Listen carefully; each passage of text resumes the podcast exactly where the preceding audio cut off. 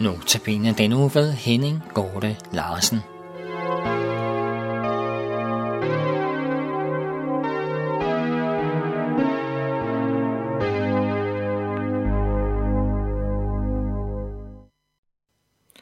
Andagten i dag har jeg givet overskriften Du skal give ham navnet Jesus. Ordene står i Matthæus 1, 21. Så jeg, jeg nævnte, som jeg nævnte ved præsentationen, tager denne uges andagter udgangspunkt i andagsbogen Livets sejrskrans, skrevet af nu afdøde tidligere højskoleforstander Hans Erik Nissen. Jeg vil i dag læse fra dag nummer 1, og jeg læser det nu. Du skal give ham navnet Jesus. Det blev første gang sagt til Josef. Nu siger Herren det til dig. Giv ham navnet Jesus. Det er ikke nok, at Josef har gjort det. Du må også gøre det. Navnet Jesus betyder frelser.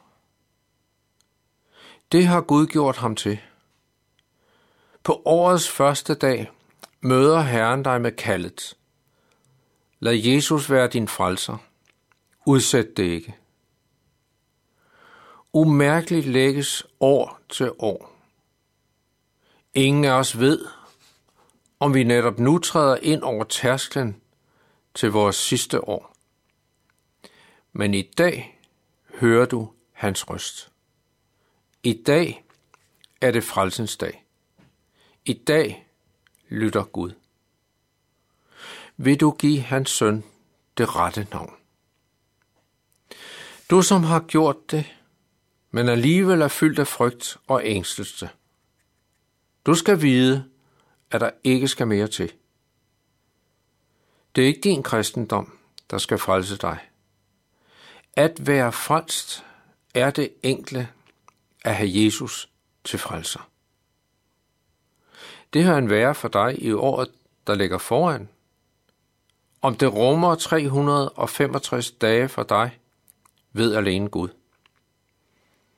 Det er heller ikke afgørende. Det er det derimod, at du hver eneste dag giver Jesus frelsernavnet. For det er hans rette navn.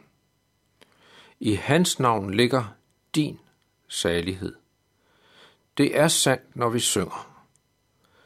Jesus, Jesus, fuldkommen nok for himmel og jord, er gemt i det ene ord, Jesus.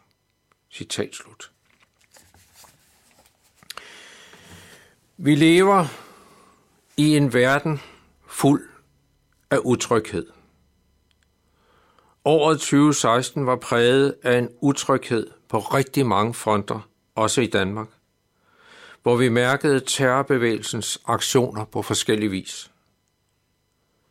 Vi oplevede en meget stor flygtningestrøm til Europa, men også til Danmark. Vi oplevede regimeskifter rundt om i verden, som kunne få os til at frygte for fremtiden.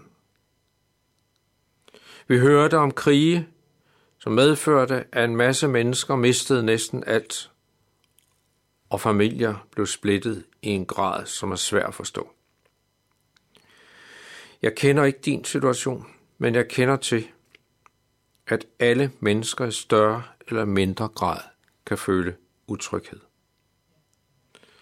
Andagsstykket er skrevet af en person, som vidste, at han led af en alvorlig livstruende sygdom. Og derfor synes jeg, at ordene bliver ekstra understreget. Og det centrale budskab er, lad Jesus være din frelser. Udsæt det ikke. Lad Jesus være din frelser.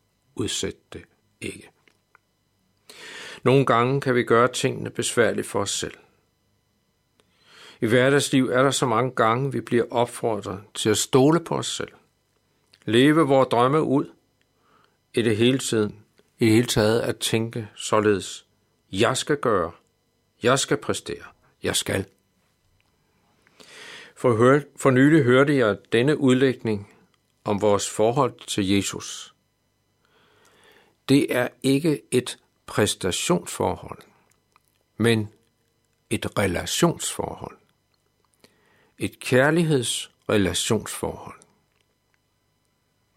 Det er det samme budskab, der ligger i ordene fra andagsbogen. Det er ikke din kristendom, der frelser dig. At være frelst er det enkle at have Jesus til frelser. Det vil han være for dig, også for året, der ligger foran dig.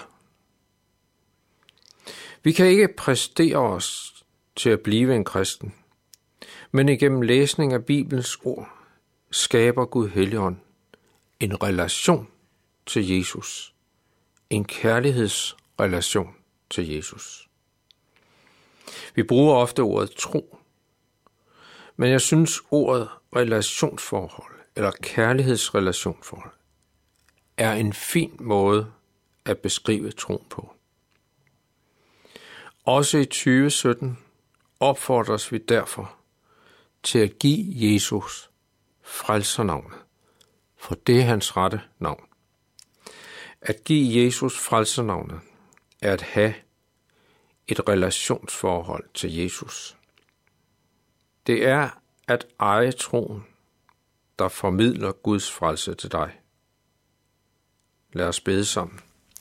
Herre Jesus, tak for, at du vil være vores frelser.